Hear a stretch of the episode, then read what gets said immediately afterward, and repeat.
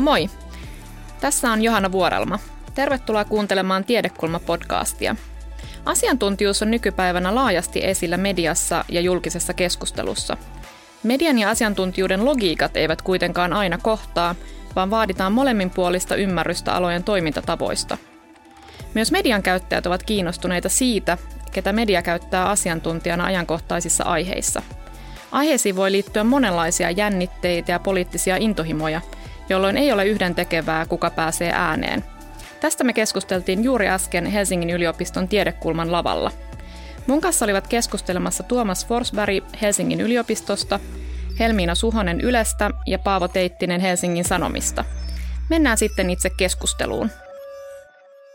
Aloitetaan ihan ensimmäisenä asiantuntijuuden roolista ja merkityksestä nykypäivän julkisessa keskustelussa ja mediassa. Ja aloitetaan Helmiina sinusta. Millä tavalla näet Ylen tuottajana asiantuntijuuden merkityksen mediassa tänä päivänä?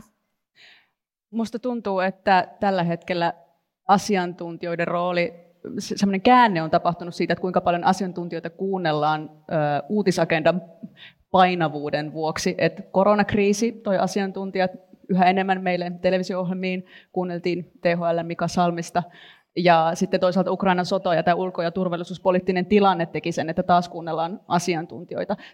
Puhun tästä käänteestä sen takia, koska minusta tuntuu, että sitten niin tämmöinen Donald Trumpin kausi ja populismin kausi ja populismin nousu tätä ennen toi ehkä semmoista näkökulmaa, että asiantuntijat on jotenkin eliittiä ja kuunnellaanko me mediassa tavallisia ihmisiä, olenko me jätetty kuulematta joitakin tavallisten ihmisten ääniä ja asiantuntijoita ehkä sitten niin kuin siinä kohtaa taas ei kuunneltu niin paljon, tai se merkitys oli ehkä vähän erilainen, mutta nyt tuntuu, että sodan ja koronan myötä niin asiantuntijoiden kultakausi on täällä. Mm. Mites Tuomas, olet usein asiantuntijana mediassa ja ulko- ja turvallisuuspoliittisissa kysymyksissä, niin onko tällainen tietopohjaisen päätöksenteon, ää, päätöksenteon ihanne ja asiantuntijuuden korostus mielessäsi muuttunut viime vuosina? Tässä Helmiina viittasi tällaiseen muutokseen, niin näkyykö se asiantuntijana, että tässä on ollut jonkunlaista murrosta suhteessa asiantuntijuuteen? En mä itse näe tässä mitään isoa muutosta ole, jos, niin kun, jos ajattelee sitä aikaa, mitä itse on elänyt tai toiminut asiantuntijana. Joskus on ollut nuori asiantuntija, nyt on kokeneempi asiantuntija, mutta se, että, että kyllä ne asiat ja ympäristö ja se tarve sit säätelee sitä asiantuntijoiden roolia kuin se tavallaan se oma, oma asema. Mutta kehys on muuttunut. Siis mikä on muuttunut tässä 30 vuodessa on se, että, että äh, YVV, tästä yhte, vuorovaikutus yhteiskunnan kanssa on tullut yliopiston tehtäväksi. Ja, ja, ja käänteessä tarkoittaa sitä, että vielä 90-luvulla Yle maksoi asiantuntijoille palkkioita. Nykyään on saanut palkkio vain Yle urheilusta – ja, ja Hesari maksoi kolumneista, asiantuntijakolumneista ja tilasi niitä asiantuntijoilta. Ja kyllä mun mielestä tässä on, niin kuin, tämä on yksi asia, mikä, mikä mun mielestä ei ole kyllä ihan välttämättä, en tarkoita sitä, että nyt, nyt itse haluaisi rohmuta palkkioita, mutta esimerkiksi Helsingin Sanomat saattoi sanoa, että tämä ja me halutaan tältä ja tältä asiantuntijaa kolumni, voitko kirjoittaa huomiseksi tai ylihuomiseksi. Ja nyt sen palsta, jossa usein kirjoittaa toimittajat, joskus, omat toimittajat joskus ihan hyviä kolumneja, tai sitten lobbarit, niin harvoin niin tällä asiantuntija sitten rupeaa tarjoamaan sinne pyytämättä asiantuntija-artikkeliin. Mun mielestä niin tässä on niin pieni tällainen asia, että jos tällaista mediakritiikkiä voitaisiin heti kärkeä. vastaa. Mitä sanot Paavo tähän mediakritiikkiin? Ja se palsta on vielä pienentynyt, että ennen pystyi kirjoittamaan kolme pointtia, nykyään se on vain yhden pointin. Niin, mutta nykyään meillä on, meillä on tabloid-lehti nykyään, ennen se oli se valtava kirja. Tota, Joo, tuo se kiinnostaa huomioon. Mä, mä en tiedä sitten, että meillähän on erikseen pääkirjoitussivulla se iso niin sanottu vieraskynä, jossa on tiettyjä vakiokolumnista. Esimerkiksi Anu sitä, Kantola on ainakin ollut. Jo, joo. joo. Mielestäni Anu Kantola on tällä hetkellä mm-hmm. tota, ainakin ikään kuin tutkijayhteisöä edustavana henkilönä siellä. Eikö, eikö niistäkään makseta enää? Niin. Aha, okei. Okay. Köyhää on. Jos, tiukkaa on. on. Tiukkaa on. Vakio, kolumnisti, sitä mä en tiedä teidän käytäntöjä, mutta näin, joo. On, joo. Mutta se on varmaan totta, että erilaiset äh, niin tämmöiset intressitahot tai niiden ääni on niin kuin lisääntynyt tosi voimakkaasti siinä, että mikä tavallaan näkyy lehden palstoilla. Lobbarit myös, suoraan sanottuna. Niin. Mut miten Paavo arvioit tätä nykyistä mediaympäristöä, että onko se muuttanut asiantuntijoiden ja asiantuntijuuden roolia, että meillä on kiihtyvä uutissykli, on sosiaalisen median vaikutus, monia sellaisia tekijöitä, jotka on muuttanut mediaympäristöä, mutta muuttaako se samalla siitä, että millä tavalla asiantuntijuus näkyy siinä ympäristössä? Kyllä mun mielestä, mä tuohon edelliseen vielä haluan kommentoida sen, että mä itse ehkä koen, että se, tai mä katson sitä erityisesti niin kuin, äh, niin kuin talouden ja politiikan toimittajan vinkkelistä, jossa mä olin pitkään, mm. äh, niin musta tuntuu, että viimeisen niin kuin kahden hallituskauden aikana, että tavallaan se Helminan kuvaama niin koronapandemian ja Ukrainan sodan tuoma vaikutus on rakentanut sen päälle, mikä on kehittynyt jo viimeisen, viimeisen kahden hallituskauden aikana, eli, eli ainakin tavallaan talouden ja politiikan saralla sellainen asiantuntijakulttuurin merkitys on mun mielestä kasvanut tosi, tosi paljon, mutta ainakin se on niin kuin vakiintunut tosi merkittäväksi erilaisista niin kuin kaiken maailman dosentit heitoista huolimatta, että meillä on niin kuin talousviisaat, johon mä lasken myös niin kuin virkamieskoneisto valtiovarainministeriön, joka niin kuin, niin kuin todella ikään kuin suoraviivaisesti paaluttaa vaikka talouspolitiikan tai finanssipolitiikan linjauksia. Meillä on oikeusoppineet tämmöisiä termejä, joita media käyttää, jotka niin kuin, vaikkapa johonkin Sipilän hallituksen sote-uudistuksen ympärillä, niin näytteli aivan keskeistä roolia tavallaan, että se, että se asiantuntijastatus on mun mielestä noussut tosi jotenkin merkittävästi, ainakin omissa silmissäni, viimeisen kahden hallituskauden aikana, mihin tämä sitten lisää vielä tämä pandemia ja Ukrainan sota ja sen tuoma tavallaan sellainen. Liittyykö se siihen, kun jos nykyään lukee sanomalehteä, vaikka iltapäivälehteä, niin siellä on usein sellaisia juttuja, että oletko aina pessyt hampaasi väärin, mm. asiantuntija kertoo oikean tavan, oletko aina kävellyt väärin, asiantuntija kertoo, kuinka se oikeasti pitäisi tehdä, että asiantuntijuutta tavallaan tarjotaan ratkaisuna niin kuin hyvin laajasti eri tällaisissa aika arkisissakin asioissa, mikä vaikuttaisi olevan sellainen juttutyyppi, mikä on jossain määrin lisääntynyt, niin onko se osa tätä samaa, ehkä myös Helmiina, onko se osa tätä samaa kehitystä vai onko se sitten jotain muuta, mikä saman aikaan tapahtuu jotenkin ehkä vähän eri tasoilla? Tapahtuu ehkä eri tasoilla. Mietin myöskin asiantuntijoita siitä näkökulmasta, että ehkä nykyään sosiaalisen median kautta ihmiset pystyy profiloitumaan helpommin asiantuntijoiksi. Sä voit rakentaa somekanavan jonkun sun elämän ilmiön ympärille ja rakentaa omaa niin sanottua asiantuntijuutta, vaikka et olekaan jonkun aihealueen tutkija. Esimerkiksi on sijoittamispodeja ja instotilejä ja tällaisia, missä voit olla sitten sijoittamisen asiantuntija. Tai sitten toinen tapa, millä nykypäivänä voit nousta aika helposti mediassa asiantuntijaksi, on se, että sä kirjoitat kirjan, tietokirjan jostakin aiheesta, et välttämättä ole sen asian hirveän syvälle päässyt tutkia, mutta kirjoitat niin kuin semmoisen jopa omakohtaisen kirjan, niin sitten media helposti nostaa sen kirjan avulla sinut kertomaan tästä asiasta asiantuntijana. Joo, ja tuohon sun kysymykseen liittyen, niin musta tuntuu, että, se, että tavallaan se sosiaalisen median, etenkin Twitterin käytön yleistyminen ja se ikään kuin perinteisen median portinvartijan roolin niin kuin murenneminen, niin se näkyy myös siinä, että miten asiantuntijat missä niitä syntyy, niin kuin Helmiina kuvasi, ja, ja tavallaan miten he saavat äänensä kuuluviin, ja miten se välittyy mediaan. Että tosi usein, siis mäkin olen nähnyt niitä tilanteita, ja varmaan itsekin tehnyt niitä juttuja, jossa mä tuun aamulla töihin ja katson, että ajaa okei, okay, että Juhana Proterus on viitannut jotain, niin yhtäkkiä se on meidän juttu. Sitten se kun soittaa sille, se on uutinen. Ja sama varmasti pätee suhuun ja suhuun. Ja tavallaan, että se Twitter etenkin, kun se on semmoinen median tietynlainen, tai median voimakkaasti käyttämä alusta, niin se tarjoaa asiantuntijoille mahdollisuuden saada se äänensä kuuluviin tekin mediasta riippumatta, toisaalta se toimii syötteenä sinne. Ja sitten se on myös alusta, jossa niinku sitä asiantuntijan roolia voi tavallaan rakentaa. Et vaikka Ukrainan sodassa, niin nämä, nämä karttatyypit, niin kuin Emil Kastehelmi ja John Helin ja muuta, yksi niistä on palkattu meille, yksi oli mm. palkattu nyt Iltalehelle, ja tavallaan se on vaan niinku rakennettu siellä. Et, et, ei, ei semmoista ennen, ennen ollut. Joo, se on hyvä huomio ja itsekin kiinnittänyt jotenkin uudella tavalla huomioon siihen, että kun, kun vaikka twiittaa jostain, niin pitää aina muistaa, että tämä saattaa olla seuraavan päivän ää, uutinen, että siellä, koska se ei välttämättä tapahdu myöskään niin, että sitten lehdestä tai mediasta ollaan ää, yhteydessä tutkijaan, vaan sit siitä saatetaan tehdä uutinen ilman, ilman myöskään tätä yhteydenottoa. Mä haluaisin kysyä teiltä, sellaista, että, että kun nyt ollaan puhuttu tästä asiantuntijuuden trendistä, joka on jossain määrin ollut murroksessa, niin näettekö että sen rinnalla jotain ehkä sellaisia vähän vastakkaisia trendejä, että vaikkapa kokemuskertomusten vahvistuminen, että koska sosiaalinen media taas on hyvin jotenkin ominainen sen tyyppiselle trendille ja sen vahvistumiselle, että millä tavalla Tuomas, Tuomas nä, näetkö sellaista, että meillä on yhtäältä tämä vahva asiantuntijuustrendi ja sitten toisaalta on, on ehkä vähän se vastakkaiseen suuntaan menemään, että nostetaan esiin tällaisia yksittäisiä kokemuskertomuksia tai sitten jotain muita, mitkä, mitkä jollain tapaa ehkä kilpailee asiantuntijuuden kanssa.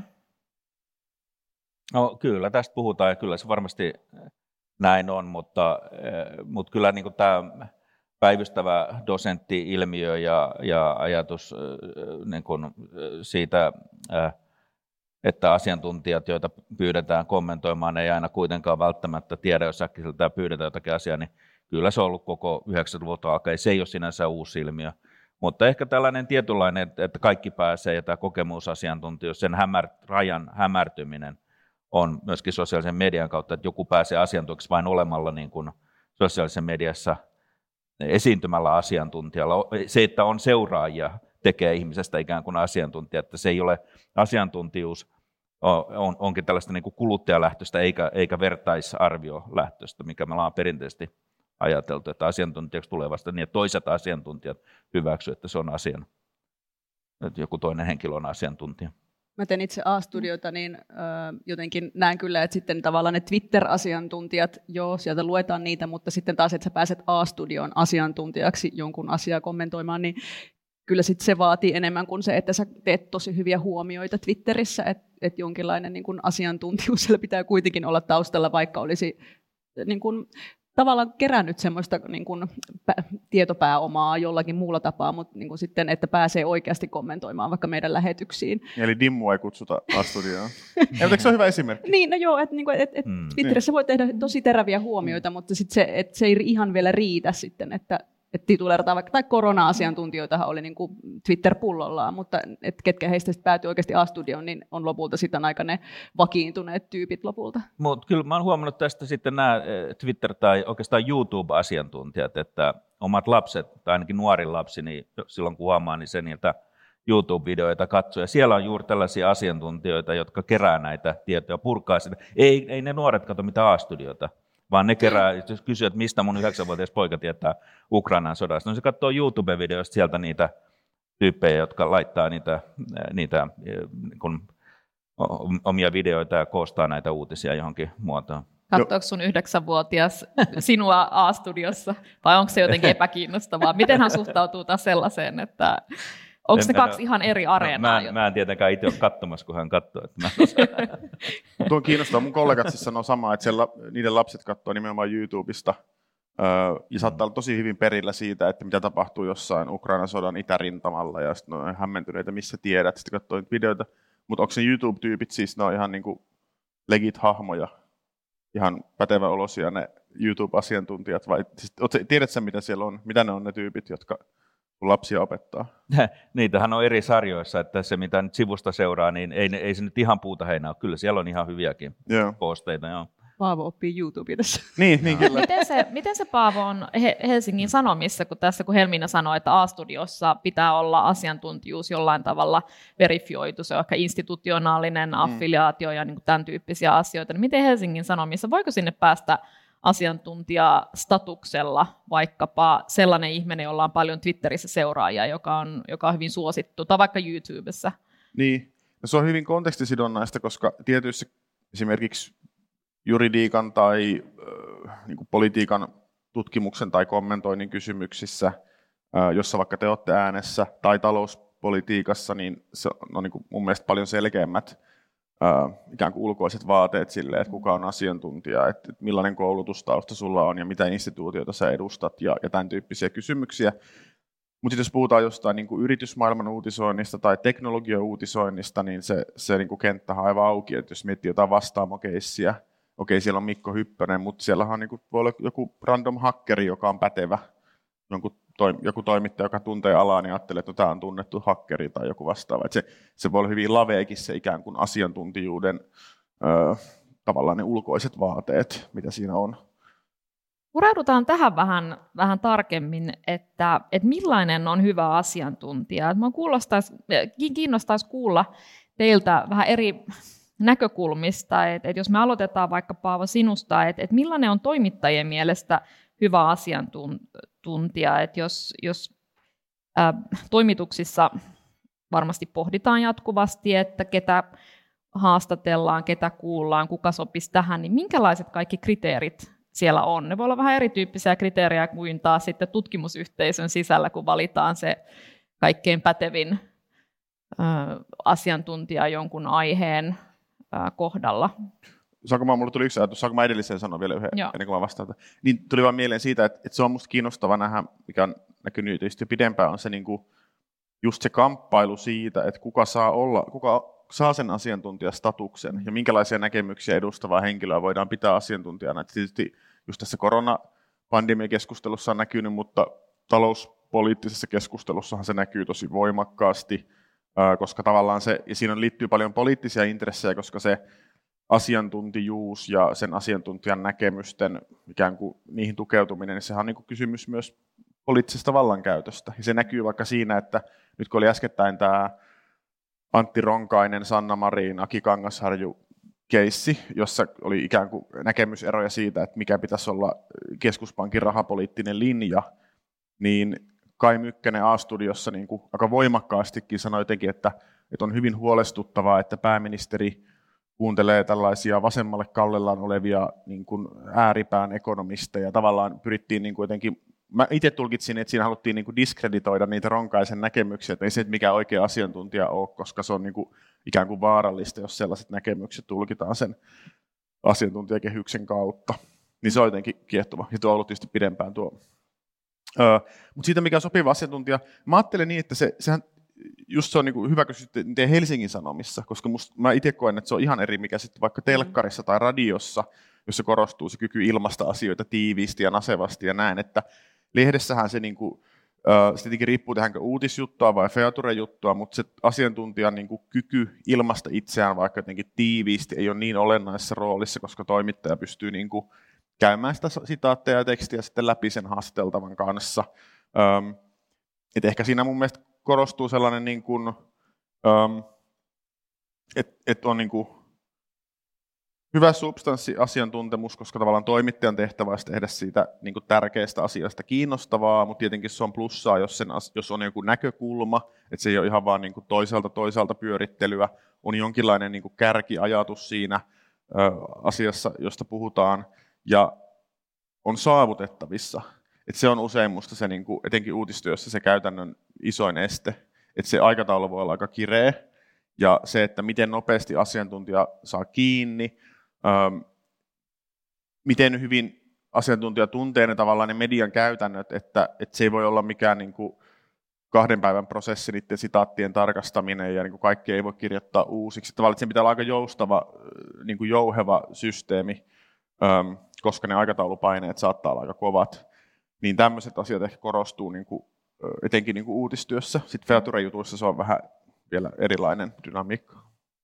Miten Tuomas, jos kuuntelet tässä tätä, voisi sanoa kriteeristöä, niin millä tavalla se eroaa sit siitä, miten tutkijayhteisön sisällä, sisällä arvioidaan hyvää asiantuntijaa johonkin tiettyyn aiheeseen. Mä itse ollut monissa keskusteluissa mukana, missä pohditaan näitä tutkijoiden keskeä. Välillä voi olla, että ajatellaan, että no tässä asiassa ehkä tämän tutkijan ei olisi pitänyt olla äänessä ja taas tuossa aiheessa tuo tutkija oli just oikea siihen kommentoimaan, niin millä tavalla itse näet näitä tämän tyyppisiä ehkä jotenkin kriteereitä, kriteereitä siellä tutkijayhteisön sisällä asiantuntijuuteen mediassa nimenomaan liittyen?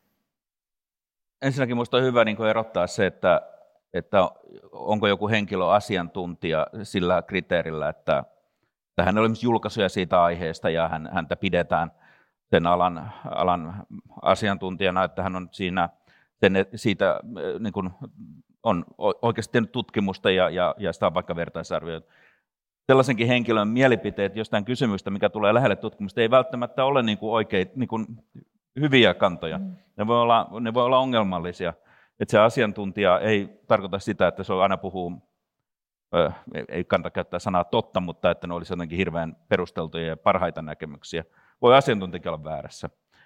mutta silti on hyvä kuunnella sitä asiantuntijaa. Sehän tämän, se on eri rooli, se, on, se tuo keskusteluun kuitenkin jotain lisää. Joskus on kiinnostava nimenomaan se asiantuntija sanoo jotain sellaista, mitä kukaan muu ei sano, ja sitten siitä voidaan, tai helposti ei sano. Se tuo jotain lisää, se voi olla hankalasti ehkä ymmärrettävistä tai muuta ongelmaa. Mutta nämä, nämä kehät, on, se on kiinnostavaa siitä, että harva asiantuntija tutkija oikeastaan pääsee kertomaan omasta tutkimuksestaan. Se on hyvin harvinaista. Toimittajat usein soittaa ja kysyy asioista, mutta jos on itse julkaissut kirja ja on, on, on, on tutkinut monta vuotta ja nyt mulla olisi asia, niin kukaan toimittaja ei ole kiinnostunut just sillä hetkellä sitten siitä asiasta. Eli hyvin harvoin asiantuntijat pääsee mediassa kertomaan juuri siitä omasta tutkimuksesta, mistä, se, mistä he nimenomaan niitä asiantuntijoita. Että maailmassa on viisi henkeä, jotka tietää tästä asiasta jotain, ja mä oon yksi niistä. Sitä ei koskaan. Sitten on se laajempi kehä, ja totta kai niin kuin yliopiston tutkijoiden ja asiantuntijoiden täytyy tietää enemmän kuin sitä omasta, ne seuraa tutkimusta. Ja, ja suurista tätä asiantuntijoita sitä, että ne tietää toisen tutkimuksesta, ne osaa nähdä kokonaisuuksia, ne osaa lukea sen pari tuntia aikaa ennen haastattelua, niin, niin, niin ajan tasalle, että ne osaa nyt yleisesti kommentoida, tietää ja yhdistää sitten vanhaan tietoon tai johonkin näkemykseen ja toimia sillä tavalla asiantuntijalle. Ja sitten on se kolmas kehä, milloin ne ei enää ole edes tätä, vaan heistä tulee tällaisia kansalaismielipiteen esittäjiä. Ja tämä raja tämän, tämän toisen ja kolmannen kehän välillä on hyvin häilyvä. Sitä ei ole helppo myös mulla on paljon, paljon tota, mielipiteitä vaikka Helsingin, mä olen kansainvälisen politiikan professori, mulla on mielipiteitä Helsingin kaupunkipolitiikasta ja suunnittelusta. Ja, ja ne voi olla hyvinkin perusteltuja, mutta tavallaan on suojeltava sitä, että se ei ole kuitenkaan se mun ydin asiantuntemusala, mutta, mutta tällaisen rajan vetäminen on todella vaikeaa. Esimerkiksi yliopistoissa tulee palkita siitä niin kuin toisen kehän asiantuntijoille, mutta sitten jotenkin varjella sitä, että ei voi olla ihan joka asiassa. Ja, ja tätähän tietysti niin kuin toiset kattelee, että mitä toi toinen, kuinka pitkälle mennään, mikä se on. Mutta se on hankala, koska, koska mediakin haluaa sitten ikään kuin venyttää sitä, että jos joku, joltain tulee hyviä mielipiteitä eri aiheeseen, niin tavallaan sitähän on helppo käyttää sitten hyväksi ja laajentaa, laajentaa sitten sitä ikään kuin sitä asiantuntijaa. Mutta tämä on veteen piirretty, veteen piirretty viiva. Kyllähän niin kuin sen huomasi, että vaikka tässä koronakeskustelussakin, niin, niin monet, jotka sitten otti sen asiantuntijan roolin, niin ei he varsinaisesti olleet niin kuin epidemiologeja, että ne olisi niin kuin juuri siitä, että ne he sitten kommentoivat sitä asiantuntijoita ja, moni, ja, ja sama seuraa Ukrainassa. Kyllä siis moni, joka on, on normaali älykäs ihminen ja seuraa tapahtumia, niin kehittää kyllä jo, vaikka siitä niin kuin nauretaankin, että kaikki asiantuntijat vaihtuu, no korona-asiantuntijat nopeasti, kaikki Ukrainan sodan asiantuntijat, niin, niin, niin kyllä siinä aika lähellä ollaan, että kyllä aikaansa seuraavat ihmiset ja ne asiantuntijat, jotka ei juuri siitä asiasta tutkimusta, niin eihän siinä hirveän suurta eroa. Sitten kun se kysymys on siitä rooli, roolipelistä, että, että jos mediassa ollaan, niin tietysti se on parempi, että siinä on joku tausta, jonka, joka luo sen uskottavuuden ja antaa sen statuksen, millä sitä voidaan puhua. Tässä hyvin, Helmiina, haluatko kommentoida sitä, että millä tavalla te toimituksessa siellä, kun mietitte just näitä asiantuntija kokoonpanoja, niin millä tavalla te otatte huomioon tämän näin, että jollain voi olla sillä tavalla vahva asiantuntijuus tai asiantuntijuus, joka kumpuaa siitä omasta roolista instituution edustajana, mutta ei välttämättä kuitenkaan siinä asiassa, mihin te olette nyt hakemassa, niin se on kuitenkin halukas tulemaan, niin millä tavalla te sit sitä tilannetta jotenkin arvioitte siellä? No tässä on niin kuin sekin, että kun esimerkiksi Ukrainan sodan kohdalla tai koronassa se volyymi on niin valtava, että niitä lähetyksiä tulee todella paljon ja niitä asiantuntijoita tarvitaan todella paljon, niin sitten mietitään sitä, että jos siellä on vain ne ihan muutamat, jotka on niin kuin sitä ydintä, niin he istuisivat siellä joka ilta. Niin sitten mietitään sitä, että jos kontekstoidaan se keskustelu jotenkin niin, että siellä on näitä tämmöisiä kommentaattoreita, jotka tietävät asiasta kyllä, mutta ei ole ihan niin kuin sitä heidän kore-tutkimustaan, niin heilläkin on paikkansa meidän lähetyksissä, mutta sitten se on niin kuin meidän tehtävä kontekstoida se myös niin, että, että tämä asiantuntija on niin kuin tässä roolissa, ei ole niin kuin sen, tämän asian ykköstutkija, mutta että sitten tässä kontekstissa hän tietää nämä asiat. Et, et tässä on myöskin tulee tämä volyymi, että et lopulta niin kuin ei voida marssittaa vaikka näyttää ehkä siltä, että Mika Aaltola on meillä joka kerta siellä, mutta että jossakin vaiheessa hänkin väsyy, että hän ei siellä joka ilta halua istua, niin sitten täytyy olla myös muita kommentaattoreita, jotka tätä asiaa eri näkökulmista. Ja mä luotan myös siihen, että katsoja ja yleisö ymmärtää sen, että mikä se asiantuntijan niin kuin tulokulma on, kun se oikein kontekstoidaan.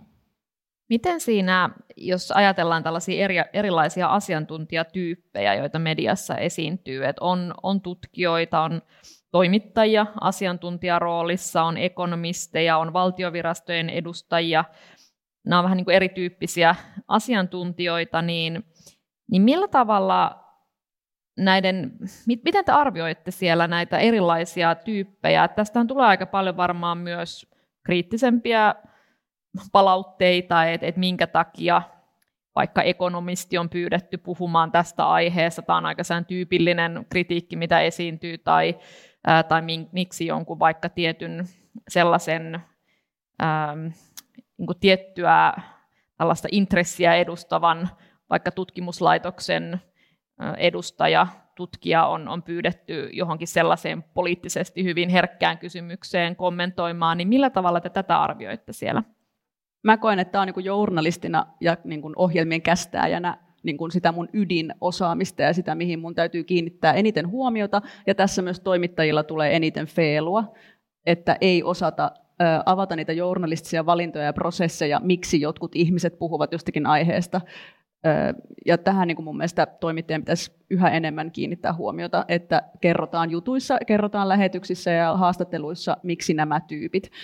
Joissakin se on tosi ilmeistä, että pyydetään vaikka työmarkkinaekonomisteista, niin tiedetään, että siellä on paikalla aina EK, SAK, tyyppiset vastinparit, mutta mun mielestä aina sitä ei niin kuin kommunikoida yleisölle tarpeeksi selvästi, että miksi juuri tämä henkilö. Onko se sen takia, että hän oli nyt se 15 ihminen, jonka soitimme paikalle ja hän pääsi tekemään tämän lähetyksen, vai niin kuin, että mikä, miksi tämä, juuri tämä henkilö on täällä. Ja sitä oikein voi sanoa ääneen, että itse niin. asiassa, että tässä ei ole No nyt tämä ei päässyt eikä tuo, eikä tuo, on ollut tuo. ensimmäiset listalla. Niin. Monesti se on se, mikä jää tietenkin. Kaikki sitä ei näin ihan käyty. kommunikoida, mutta niin, kyllä, se on mahdotonta tuoda esiin.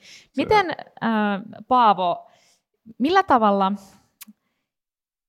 kun se, y- yksi sellainen kritiikki, mitä usein esitetään, on se, että et, et mediassa – siellä valitaan asiantuntijoita sen jutun näkökulman mukaan. Eli että halutaan mm. vahvistaa jotain tiettyä näkökulmaa ja haetaan siihen sopiva asiantuntija. Eli sen sijaan, että lähdettäisiin ikään kuin kysymään asiantuntijalta, että minkälainen arvio hänellä on tästä aiheesta, niin katsotaan, että minkälaisia asiantuntijanäkemyksiä on esitetty aiemmin ja sitten valitaan, niin onko tällaista, esiintyykö sitä minkä verran mediassa, että et haetaan, haetaan asiantuntijaa vahvistamaan sitä jutun näkökulmaa? No, mä en tiedä, minkä verran tapahtuu sitä, että, tota, että toimittajat tietoisesti näin tekis, mutta varmaan tapahtuu, koska kyllä ainakin mun mielestä niin kuin, ehkä nimenomaan korostuu talouspolitiikassa, ekonomistien haastatteluissa, ja näin mä sen itse ainakin silloin koin, kun oli taloustoimituksessa. Kyllähän mä tiesin etukäteen, mitä vaikka Aki Kangasharju ajattelee jostain talouspoliittisesta kysymyksestä. Mä tiesin, mitä Markus Jäntti ajattelee, mä tiesin, mitä Kaisa Kotakorpi ajattelee. Tavallaan, että, niinku, että ne asetelmat olivat aika selkeät. Ähm, ja se ei ollut sinänsä mikään kritiikki heitä kohtaan, koska he oli, mä koin, että he kaikki on niinku, korkean integriteetin omaavia tutkijoita tai tutkijataustaisia ihmisiä, mutta tavallaan nehän on osittain niin kuin tulkinnallisia kysymyksiä, mitä, mitä tutkimuksesta vedetään, millaisia johtopäätöksiä. Sitten talouspolitiikkaan liittyy paljon niin kuin kuitenkin arvovalintoja vääjäämättä, ja se oli vaan niin kuin aika selkeää, että mikä se lopputulos on. Jolloin ehkä se keskusta, tai se, meillä se pohdinta meni sit siihen, että Ensinnäkin just, että ketä haastatellaan tietyissä kysymyksissä. Me ei haasteltu esimerkiksi pankkiekonomisteja, se oli ihan selkeä linjaus. Mutta sitten myös se, että, että piti varmistaa, että tavallaan ne, että se äänten kirjo on niin kuin riittävän laaja. Että koska me tiedetään suurin piirtein, mitä ihmiset tulee sanomaan, tai ainakin mistä kulmasta ne lähestyy sitä asiaa, niin meidän pitää niin kuin pitää huolta, että se ei ole liian yksi äänistä mm. ää, tota, se, se niin kuin keskustelu. Että se jotenkin lähti ehkä sitä sieltä sitten. Miten Tuomas, oletko tunnistanut sellaista tilannetta, että toimittaja on ollut yhteydessä selkeästi jonkun tietyn näkökulman kanssa ja pyrkinyt saamaan sille näkökulmalle vahvistusta sinun haastattelun avulla? No muutaman kerran, mutta silloin se on tietty ohjelmatyyppi, niin kuin MOT tai joku, joka, joka tekee, että kyllä sitten ne on, ne on vähemmistössä kyllä sen tyyppiset kokemusta. Yleensä niin kun toimittajilla on kaksi kysymyksen perustyyppiä. Toinen on tämä, että tätä ja tätä on nyt tapahtunut, eli luetaan se uutinen, että mitä tämä sinusta kertoo, joka se on ihan avoin, että se ei jopa liiankin avoin sitä siihen, että se antaa. Ja toinen on sitten se, että tätä ja tätä on tapahtunut, mikä todennäköisyys on, että tämä tapahtuu jatkossa tai, tai mitä seuraavaksi, eli sitten mennään sinne ennustamisen puolelle.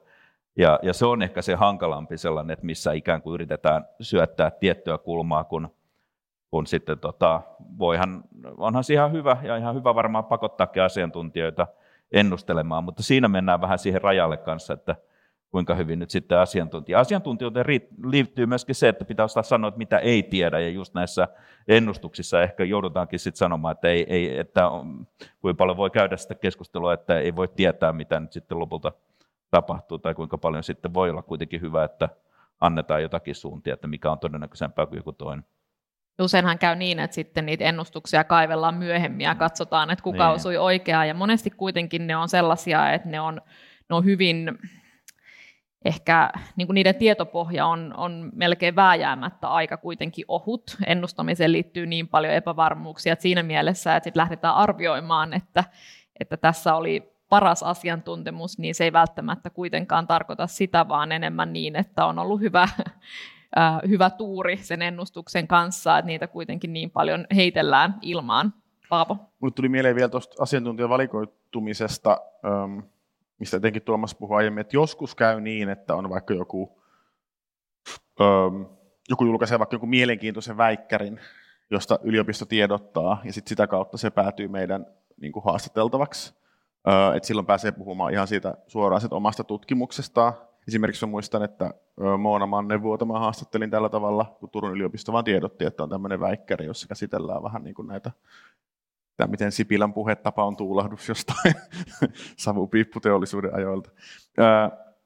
Ja sitten etenkin jos on semmoisia niin vaikka pidempiä tutkivia juttuja, niin sitten se, vaikka se mun asiantuntijatarve voi olla tosi spesifi, että jos mä teen vaikka juttua siitä, että miten vaikka poliisi tutkii seksuaalirikoksia, niin sitten mä selvitän, että kuka asiantuntija tästä spesifistä asiasta on tehnyt tutkimusta. Ah, okei, okay, se on Heini Kainulainen. Sitten mä haastelen sitä. Mutta hirveän useinhan se menee just niin, että se, että se ajatus tavallaan toimittajilla on, että, että se asiantuntija tarvitaan nopeasti, suht nopeasti ainakin, ja että, että se on tietynlainen generalisti, että sillä on semmoinen harjaantunut tutkijan silmä, että vaikka kumpikaan teistä, vaikka ei ole tutkinut just spesifisti vaikka likaista pommia, niin me voidaan soittaa teille, että voitte sanoa jotain suht järkevää likaisesta pommista tavallaan. Se niin tämmöinen ajatus siinä taustalla. Miten tässä, kun mainittiin asiantuntijuuden kasautuminen muutamille harteille, tämähän on ihan sellainen ilmeinen jotenkin, ehkä sehän, se näkyy hyvin suomalaisessa mediajulkisuudessa, niin miten te arvioitte sitä, että, että onko se Helmiina, miten iso ongelma se on ja, ja mistä kaikista asioista johtuu? Onko se vaan siis, että meillä on niin vähän asiantuntijoita Suomessa, kun on pieni maa, ää, pienet piirit? Onko se se, että ää, osa asiantuntijoista ei vaan halua sit tulla sinne vaikkapa TV-studioon? Mitä kaikkia tekijöitä siinä on taustalla? No siinä on kaikkea näitä ja se on toki ongelma, kun tehdään vaikka joka päivä lähetyksiä ja sitten jos tuntuu, että se pooli käy tosi pieneksi, niin kyllä se, se aiheuttaa ongelmia, että sitten hänen näkökulmat niin kuin, ja kommentit niin kuin siitä ilta toisensa jälkeen jotenkin muutu. Ei me saada sitten jotenkin ehkä uutta, uutta näkökulmaa, jos samat ihmiset istuu studiossa puhumassa samoista kysymyksistä. Mutta siihen vaikuttaa tosi moni asia. Se vähän ruokkii se ilmiö itsessään, että jos joku nousee ykköskommentaattoriksi, niin sitten ihmisiä kiinnostaa hirveästi sitten, että tämä ihminen, mitä mieltä hän on nyt tästä aiheesta. Se näkyy katsojaluvuissa. Sitten on toki se, että joku on aina valmis, että tiedetään ihmisiä ja asiantuntijoita, joilla niin voi soittaa aika keskellä yötä ja sanoa, että tutko kommentoimaan aamutelevisio, niin he tulee aina. Ja heillä on niin aina jotain järkevää sanottavaa ja se on meille helppoa, että me tiedetään, että sieltä tulee niin näitä ihmisiä toki pyydetään, kun ei tarvitse käydä sitä niin kuin taustapuhelurumbaa ja etsiä sitä niin kuin uutta kasvua. Se on aina työläämpää ja toki sitä meidän täytyy niin kuin meidän työssä tehdä, että etsitään niitä uusiakin kommentaattoreita. Sitten on tilanteita, että on oikeasti sellaisia aloja, missä niitä kommentoivia tahoja on todella, todella vähän ja saa välillä tehdä isoa maannittelutyötä, että muutkin suostuisivat, koska sitten vähän ehkä muut menee tämän yhden ihmisen selän taakse, että no mutta kun tämä tietää tästä niin paljon, niin en minä, en minä, en minä. et siinä saa tehdä oikeasti välillä aika paljon työtä, että joku muukin uskaltaisi. Että tulee tämmöinen niin auktoriteettihahmo tavallaan sitten kommentoimaan. Ja sitten äh, aina ne realiteetit, että kun tehdään suoraa televisiolähetystä vaikka, niin se, että kuka pääsee Pasilaan paikalle. Niin sitten jos joku asiantuntija asuu pääkaupunkiseudulla ja toinen asuu Lapissa, niin on luonnollista, että se, joka asuu lähempänä, ei pääsee meidän studioille nopeammin lyhyellä varoitusajalla, kun että aina lennätetään sitten jostakin kauempaa. Vaikka nykyetäyhteydet, mutta silti edelleen suoraan lähetys tehdään niin, että mielellään ihmiset otetaan sinne keskustelemaan paikan päälle. Siinä on muuten se, että jos asiantuntijoissakin yliopistossa töissä ei aina tarkoita sitä, että ne asuisivat siellä yliopiston vieressä. Ne niin. voi asua hyvinkin lähellä TV-studioita, mutta se ei toimittajan näkökulmasta aina. Mutta tota, kyllähän, kyllähän siinä, niin jos on tämä pitkittynyt kriisi, vaikka nyt Ukrainasta tai tämä koronakri, koronakriisissä mä niin olin kuluttajan puolella, niin, niin onhan se kiinnostava nähdä, kun on samoja henkilöitä, että onhan se välillä tylsää, että on samoja, mutta toisaalta myös se, että mitä se nyt sanoo. Ja nyt on, piikki meni tälleen, ja mitä se nyt sanoo, ja nyt mennään alaspäin, no mitä se nyt sanoo. Eli siinä tulee tällainen, että halutaan myöskin vähän sitä, että on joku tuttu hahmo, josta, josta tiedetään jo jotakin ja odotetaan, että siinä, että jos aina tulee uusia, niin sitten se tavallaan se sellainen jatkumo häviää sitten siinä. Jep, jep.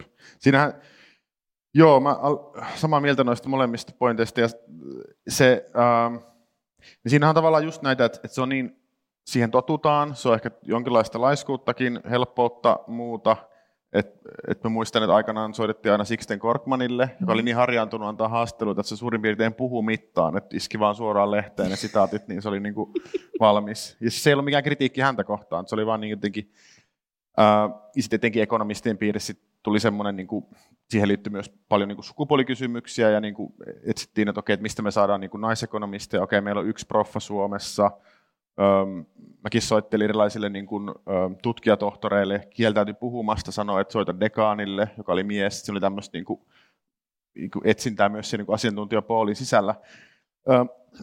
Useinhan ne on samat nimet, tai ainakin sanotaan, että se on vakiintunut joukko. Nimethän voi ajan myötä pikkasen muuttua. Eihän Korkmani esim. enää nähdä samalla tavalla lehtien sivuilla, käsittääkseni. Mutta kyllä media koko ajan myös haluaisi löytää niitä uusia nimiä ja, ja niin kuin jotenkin sehän on meillekin kiva, että on jotain uusia tuoreita nimiä, jotka ehkä, että mitäs ne sanoo, että se ei olekaan niin selvää välttämättä ja niin kuin uusia tyyppejä. Yksi semmoinen asia, mihin tutkijat voi itse vaikuttaa, mikä on mun mielestä keskeisin tapa löytää niitä, on se, että, että jos soittaa jollekin tyypille, joka kokee vaikka, että no mä en ole paras henkilö puhumaan tästä, niin se suosittelee sitten toimittaja olemaan yhteydessä jonkin kollegaansa, joka on, joka ei olekaan niin tunnettu nimi. Että tätä kautta on noussut niin kuin erilaisia vähän niin kuin uusia asiantuntijoita julkisuuteen. Um, et omalla kohdallakin on ollut tämmöisiä tapauksia paljon. Ja sitten yksi, mitä mä mietin, on se, että mun mututuntuma on se, että, että se on jännä, miten se, niin kuin, että, med, että muut mediat katsoo ehkä vähän toisiaan siinä, että jos joku, joku niin kuin arvostettu tai etabloitunut media haastattelee jotain tyyppiä asiantuntijana, niin se on vähän niin kuin semmoinen stamp of approval niin kuin muille, että okei, okay, tämä onkin ihan niin kuin että et tämmöinen hahmo, tämähän, tämänhän voisi vetää sinne. Ja musta se niin kuin näkyy, se näkyy äskettäin, kun oli tämä rajakiista, kun Yle oli vetänyt jostain semmoisen kaverin nimeltä Pekka Paasikoski, ja tota, erittäin pätevä hahmo, entinen UM-virkamies ja oliko se Harvardissa opiskellut ja näin. Niin Yle oli vaan niin vetänyt se jostain, se oli uutispodcastissa ja Yle nettijutussa, yhtäkkiä se oli Hesarin jutussa, oliko se Maikkarillakin tavallaan, että mediat seuraa vähän toisiaan tuossa. Ja mä väitän, että silloin 2015, ähm, kun me Marko Junkkarin kanssa niin kun saatiin Markus Jäntti studioon, joka toki oli ollut jo Suomen skenessä aikaisemmin, mutta oli sitten muuttanut Ruotsiin ja vähän kadonnut sit mediajulkisuudesta.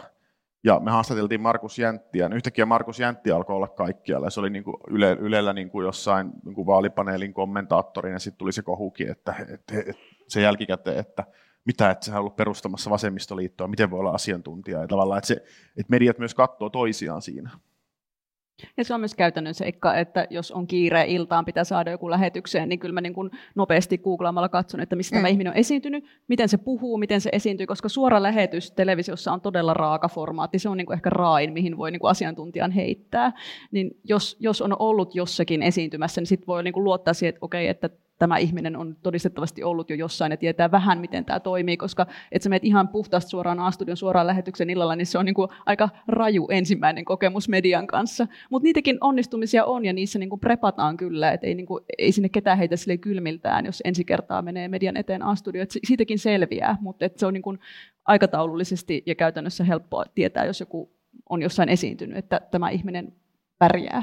Hmm. Tässä tuli jo vähän tätä tutkijan omaa roolia ja ehkä sellaista aktiivisuutta pikkusen esiin tässä, tässä keskustelussa, niin, niin mennään vähän tarkemmin siihen, että mitä tutkija voi itse tehdä, että, että saisi äänensä esiin. Et on kuitenkin, että ollaan nyt puhuttu siitä, että osa ei halua kommentoida, mutta on myös paljon sellaisia tutkijoita, jotka haluaisi kommentoida ja haluaisi saada ääntä kuuluviin, mutta, mutta se ei välttämättä ole niin helppoa. Niin millä tavalla Tuomas, aloitetaan sinusta, että millä tavalla tutkija voi saada ääntä kuuluviin, jos hänellä on joku vaikkapa näkökulma, jonka, jonka haluaa tuoda esiin, niin onko vaan suoraan yhteydessä mediaan, johonkin tuttuun toimittajaan, yliopiston viestintään, mitä kautta se kannattaa lähteä tekemään sosiaalisen median tili? Mikä on sellainen, kun sinun no, näkökulmasta no tästä jo sellainen? puhuttiin, että helpoin kynnys on tavallaan sosiaalisessa mediassa tai blogeissa tai muissa tuoda sitä omaa asiantuntijuutta esille. Ja jos ei sitä huomata juuri sillä hetkellä, niin saattaa huomata joskus myöhemmin. Ja, ja, ja se tulee näihin Google-hitteihin sitten, että siellä näkyy ennemmin kuin joku julkaisu jossakin englannin kielellä vertaisarvioidussa lehdessä, niin, niin siinä mielessä unohtamatta sitä toista, niin kannattaa, kannattaa kyllä suomeksikin kertoa tai kirjoitella jotakin asioita niin kuin matalallakin kynnyksellä. Et, mutta kuten sanottu, niin kyllähän se kuitenkin on niin, että se kysyntä on se, mikä ratkaisee enemmän kuin tarjonta. Että, että silloin kun on uutisaiheita, joihin liittyy, niin silloin sitä silloin, silloin pitää olla mun mielestä, niin kuin mun mielestä hyvä olla niin kuin käytettävissä, varautua niin kuin siihen, kun ajatella sitä, että on tutkia, että miten mä nyt saisin tämän oman juttuni tai tätä esille silloin, kun tavallaan sitä kysyntää ei ole, niin se on todella vaikeaa. Teetkö sä itse sitä, että, että suosittelet jotain nuorempia tutkijoita toimittajille, jos toimittajat soittaa, niin onko sulla sellainen strategia, että aina, että okei, että, että tämä on sellainen aihe, joka nyt vaikka jollekin väitöskirjatutkijalle sopisi hyvin? Silloin nimenomaan, kun se liittyy siihen tutkimukseen ja, ja on tällainen, totta kai suosittelen ja tiedän, mutta sitten e, e, mutta, e, sit on se toinen puoli, että, että kyllä niin kun, jos puhutaan vaikka väitöskirjatutkijoista, niin, niin, niin kyllähän se tietysti, ja itsellä oli tämä sama asia, kyllä mullakin niin kuin mun piti, ajattelin 90-luvulla silloinkin oli aika paljon tätä, että, että media rumbaa jossakin vaiheessa, että voi sanoa niin, että väitöskirja valmistui vain sen takia, että mä lähdin Britteihin tekemään sitä ja sanoin, että nyt mä teen mun väitöskirja. Että et jossakin voi olla se raja jollakin, joillakin väitöskirjatutkijoilla, jos sitten tulee sitä kysyntää, niin sitten menee jo ohi se, että kumpaa mä nyt oikeastaan teen. Ja, ja tota, silloin täytyy voida keskittyä myöskin siihen väitöskirjatyöhön. Mä sanoisin, että Twitter on tosi tärkeä kanava ainakin itselle etsiä uusia tyyppejä, jos siellä niin kuin kommentoi, kommentoi niin kuin niitä ajankohtaisia aiheita, niin kyllä mä sieltä niin kuin aika hyvin nappaan. Ja mä itse toimittajana kyllä tykkään siitä, että mua lähestytään ja kerrotaan, että hei, että sä tekemässä, niin kuin, kun mä itse myös Twitterissä kerron jos mä oon tekemässä jostakin aiheesta, että hei, kuka tästä tietäisi. Musta on ihanaa, kun ihmiset vastaa sinne, että hei, tämä tyyppi on hyvä ja mä haluaisin kuulla tämän ihmisen ajatuksia. Mä saan sieltä tosi usein hyviä vinkkejä. Ja kun ei voi tietää joka alan sisäistä hierarkiaa ja joka alan niin kuin uusia hyviä tyyppejä, niin ne on mun mielestä kullan arvoisia, jos mulle ruvetaan vinkkaamaan, että hei, et, et, niin kuulostaa siltä, että sä oot etsimässä tätä tyyppiä. Niin arvostan niitä tosi kovasti. Et ei mun mielestä ole mitenkään hankalaa, että joku Twitterissä laittaa mulle itse viestiä, että hei, että tämä on semmoinen aihe, mistä mä itse asiassa tiedän. Mites Paavo? On, öö, ollaanko suhun yhteydessä tutkijoiden tai asiantuntijoiden toimesta? Jonkun verran joo, ei ehkä ihan hirveästi, mutta mäkin tykkään siitä, niin kuin Helminä sanoi, musta se on kiva. En koe sitä mitenkään niin kuin, tota, rasittavana tai muuta, että et, et, ei, ei niistä aina synny juttuja, joskus forkkaan jollakin kollegalle, joka vaikka seuraa sitä aihetta enemmän tai muuta. Öö, mitä jotenkin selkeämpi kärki niissä on tai joku semmoinen ajankohtainen kysymys tai, tai miksei joku vähemmän ajankohtainenkin, jos se on tosi kiinnostava, niin sitä parempi. Um, Mutta mut mä oon samaa mieltä kyllä, että siis kyllähän varmaan fakta on se, että Twitter on tänä päivänä voimaisesti paras tapa asiantuntijalle saavuttaa toimijoiden, toimittajien huomio. Et, et, en mäkin keksi mitään muuta, niin kuin, että joo, voi olla yhteydessä, ö, yliopistot tekee sitä tiedeviestintää, ö, esimerkiksi tiedottaa just uusista mielenkiintoisista tutkimuksista, väikkäreistä, joskus sieltä tulee poimittua jotain. Jotkut tutkijat ei välttämättä ehkä mainosta itsensä juuri mitenkään, ja ne on niin kuin, ei ole välttämättä Twitterissäkään, mutta ne on jotain kautta sitten päätynyt kuitenkin median tutkalle, ja sitä kautta kun ne on päätynyt sinne, niin sitten tietenkin pysyy siellä yleensä. Ja se voi olla vaikka semmoinen juttu, että mekin ollaan politiikan toimituksessa vaikka mietitty, että no meillä on aina samat hahmot ollut kommentoimassa, että ketä siellä eduskunta tota, mikä, mikä se lafka? Eduskuntatutkimuksen keskus. Eduskuntatutkimuksen mm. keskuksessa on nykyään, ja sitten sieltä löytyykin joku uusi nimi, niin kuin tämän tyyppistä, mikä taas liittyy siihen instituution merkitykseen, että, että mistä me katsotaan, tai ketä siellä Etlassa, tai mikä se on, Labore, Laboressa Labore. nykyään, niin kuin mm. tavallaan tämän tyyppisiä, mutta kyllä se Twitter on varmaan se kaikkein helpoin tai suoraviivaisin tai tehokkain tapa tavoittaa toimittajien huomio. Miten nyt kun eletään sellaista aikaa politisoitunutta aikaa ja sitten viuhuu näitä syytöksiä poliittisuudesta tai, tai jostain tällaisesta joku, jonkunlaisesta puolueellisuudesta suuntaan ja toiseen, ja varmasti tekin olette joutunut kaikki sen, sen kohteeksi jossain muodossa, jo, jollain kanavilla, niin miten tähän pitäisi suhtautua? Miten Tuomas, saatko minkä verran palautetta vaikka katsojilta jonkun A-studion jälkeen tai, tai jostain haastattelusta, niin, niin sellaista kriittisempää palautetta, jossa sitten tulee syytöksiä, että on ollut joku näkökulma painottunut liikaa tai muuta? No, mä en ole varsinaisesti Twitterissä enkä sitten seuraille sieltä niitä hashtagilla A-studio juttuja, mitä siellä on Joten, joten kyllä se hyvä neuvo toisaalta voi olla, että älä lue lehtien kommenttipalstoja, että välittämät suoraa palautetta tulee jonkin verran. Suuri osa siitä on, on ihan positiivista, että välillä tulee sitä jotakin ja joskus jotkut kaverit sitten sanoo, että nyt tosta ja tosta on tullut paljon kommentointia. Esimerkiksi jos vaikka niinkin tyhmästä asiasta, että jos puolusti sitä asiaa, että Suomi ja Ruotsi nyt kuitenkin kannattaisi mennä yhtä aikaa NATOon, niin sitten tällaiset, tällaiset seikat saattaa sitten ryöpsäyttää jotakin kommentointia, mikä, mikä sen verran niin kuin täytyy nahkaa kasvattaa, että ei, ei, ei niin kuin tarvitse välittää niin kuin liian paljon. Mä tiedän, että ehkä tässä on nyt sitten kuitenkin vähän etuoikeutussa asemassa, että, että, että, että on ihan selvää, että jotkut nuoremmat naistutkijat, tai miksei vanhemmatkin naistutkijat, saattaa olla paljon suuremman ryöpytyksen kohteena, ja siinä se paksu nahkakaan ei enää sitten auta. Ja varmaan siis tutkimusaiheet on se, mikä ja sitten, aiheetkin voi olla, juu. mitkä joo. erityisesti vaikuttaa sit siihen. Miten Helmiina, minkä verran teille tulee palautetta Ylelle no näistä? No kyllähän sitä tulee ja antaa tulla. Se kuuluu tähän työn luonteeseen ja kyllä mä näen sitten myöskin itse toimittajana, että kun meille tulee ihminen suoraan lähetykseen, niin ö, kokeneet esiintyjät tietää, mitä sieltä on tulossa ja näin, mutta jos joku on ensimmäistä kertaa vaikka, niin kyllä mä yritän aina valmistella sitten ihmisen myös siihen, että tosiaan, että on TV-lähetys, tästä saattaa tulla palautetta, ja niin kuin jopa niin, että voidaan käy, että jos sitten tulee joku älytön ryöpsähdys, niin kyllä mä sitten vielä niin kuin jälkihoidan sitä tilannetta sen jälkeenkin, mutta tota, joo, väistämättä, ja naiset saa enemmän, enemmän palautetta kuin miehet, ja ja sitä tosiaan tulee, mutta tota, ei, ei sitä pidä säikähtää. Se se niin kuin, kuitenkin sitten se, että saa oman äänensä kuuluviin ja pääsee sinne studioon, niin kyllä se, niin kuin, se tilaisuus kannattaa käyttää hyödyksi. Ja sitten siihen niin kuin, saa kyllä tukea ja toivon, että myös työyhteisössä sitä esiintymistä ja sen jälkeisiä, niin kuin, mitä siitä seuraakaan, sitä tuetaan sitten siellä omassa työyhteisössä. Minkä verran niitä sellaisia jälkihoitokeissejä sitten on? Että onko niitä ihan viikoittain tai kuukausittain? Ei, ei että niinku, ehkä semmoisia niinku todella isoja ryöpytyksiä. No okei, toki niinku sitten tämmöistä niinku ripojuttutyypistä, että on oikeasti joku kohu tai joku tämmöinen, tai on joku tosi repivä aihe, niin semmoista enemmän, mutta sitten ihan tuommoista perustudiokeskustelusta niin aika harvoin. Että niitä on sitten ehkä yksi tai kaksi vuodessa semmoista, että mistä niin kuin tulee yl, niin, kuin niin yllättävä semmoinen, että on ehkä hyvä käydä sitä sitten se haastateltavan kanssa läpi, että mikä, mikä meininki sen haastattelun jälkeen.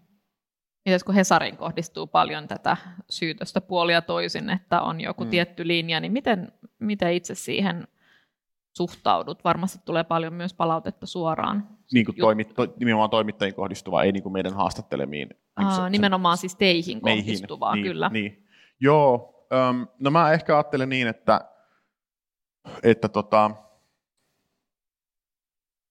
että kun media on niin iso vallankäyttäjä, niin mä suhtaudun kaikkien sellaiseen palautteeseen niin kuin jotenkin, että se, niin kuin, se on niin kuin tavallaan, no ei kaikkien tietenkin voi olla rikollista ja vihapuhetta ja kaikkea muuta, mutta siis että se, että koska media käyttää niin isoa valtaa niissä valinnoissa, joita se tekee, niin tavallaan sen pitääkin olla niin kuin altis kritiikille aika laajalti, ja, ja se ei niin kuin sinänsä, ö, siinä ei ole mitään kovin ihmeellistä.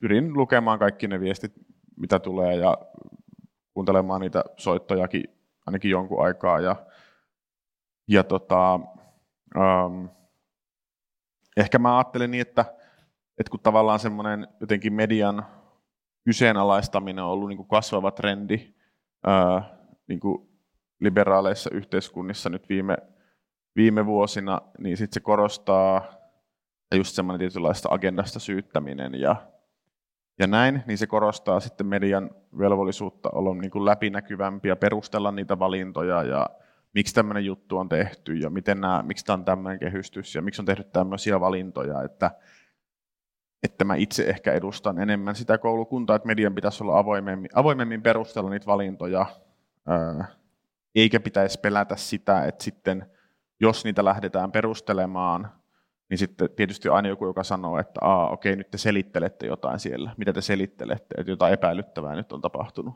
Mun mielestä se kuuluu tavallaan siihen, että se on jotenkin osa sitä meidän vastuuta. Näin mä itse, itse niin kuin ajattelen.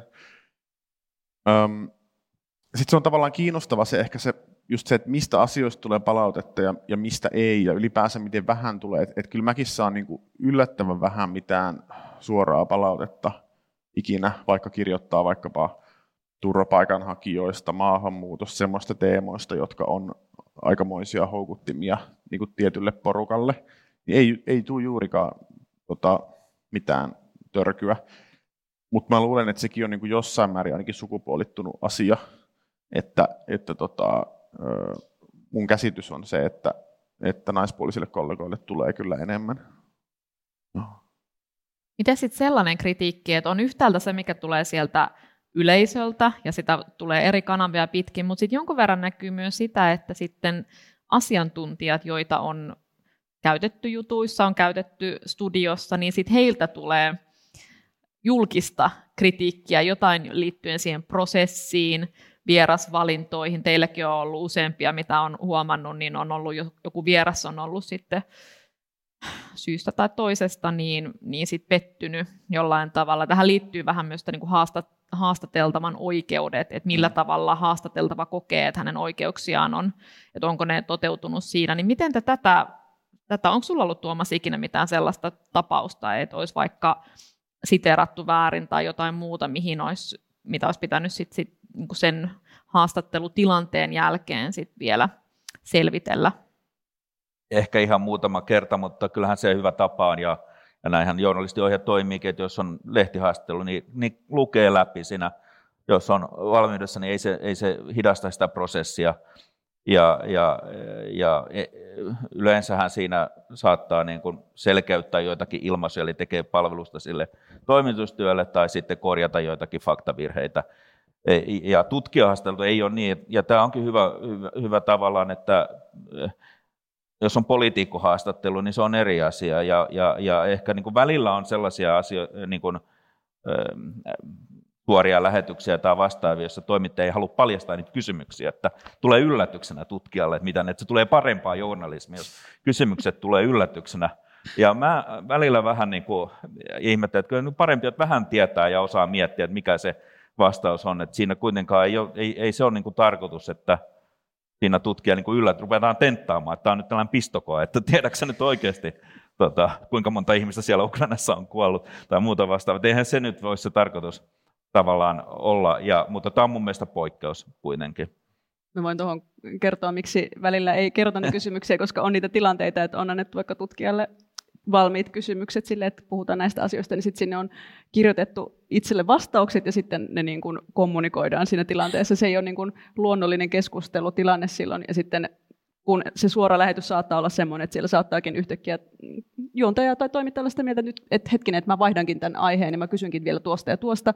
Ja sitten kun ne ei olekaan ne annetut kysymykset, mitä tälle tutkijalle on annettu, niin sitten sillä menee ihan pasmat sekaisin, että mutta tämä ei nyt ollut sillä kysymyslistalla, minulla ei ollutkaan tähän valmiiksi mietittyä vastausta. Ja sitten se näkyy suorassa lähetyksessä, että se on, niin kuin, että se on kuin peura ajovaloissa.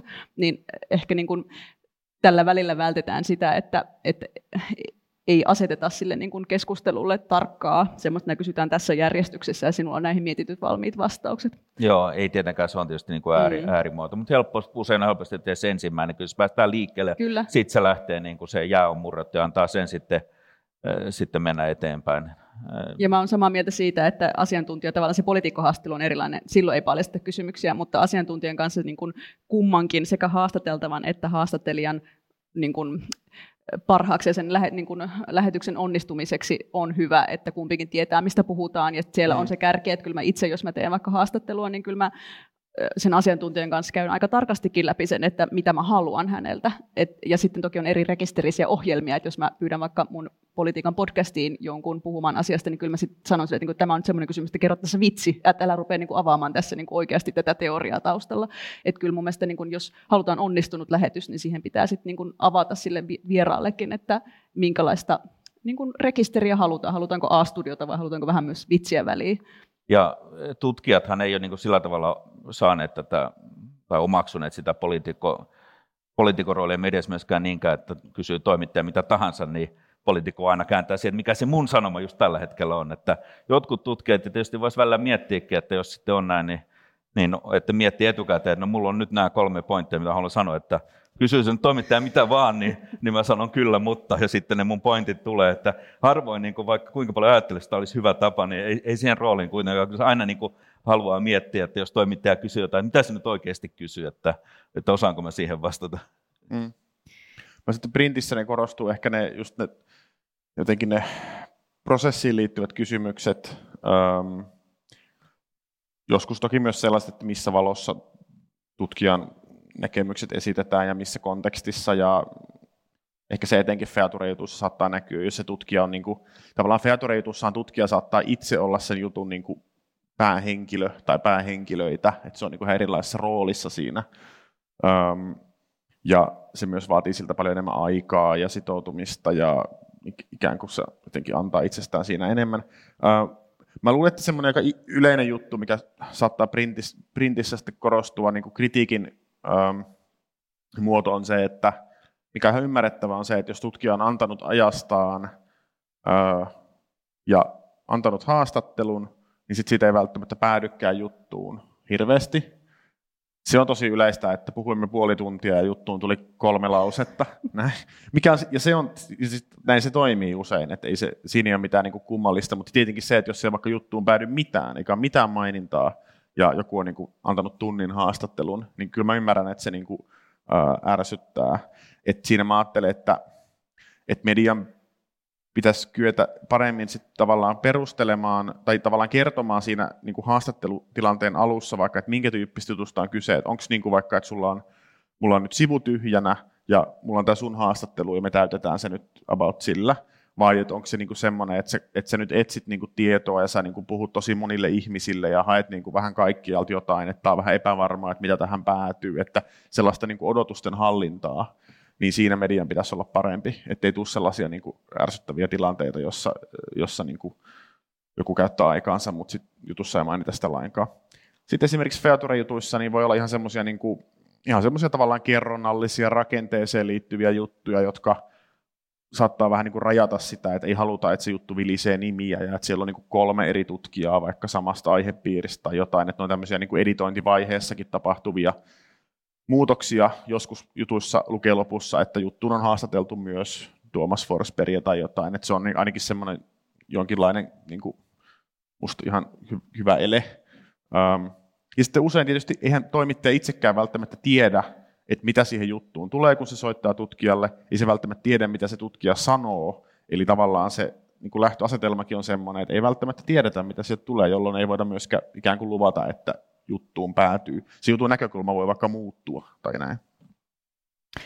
Hei, kiitoksia Tuomas, Helmiina ja Paavo. Tämä on ollut todella kiinnostavaa keskustelua. Itsellänikin on tullut tässä monia uusia näkökulmia, vaikka aihe onkin tuttu. Lämmin kiitos. Kiitos kun kuuntelit Tiedekulma-podcastin. Meillä olisi yksi pyyntö. Jos pidit jaksosta, voisitko kertoa sitä kaverillesi? Tiedekulma-podcastin löydät kaikista podcast-palveluista.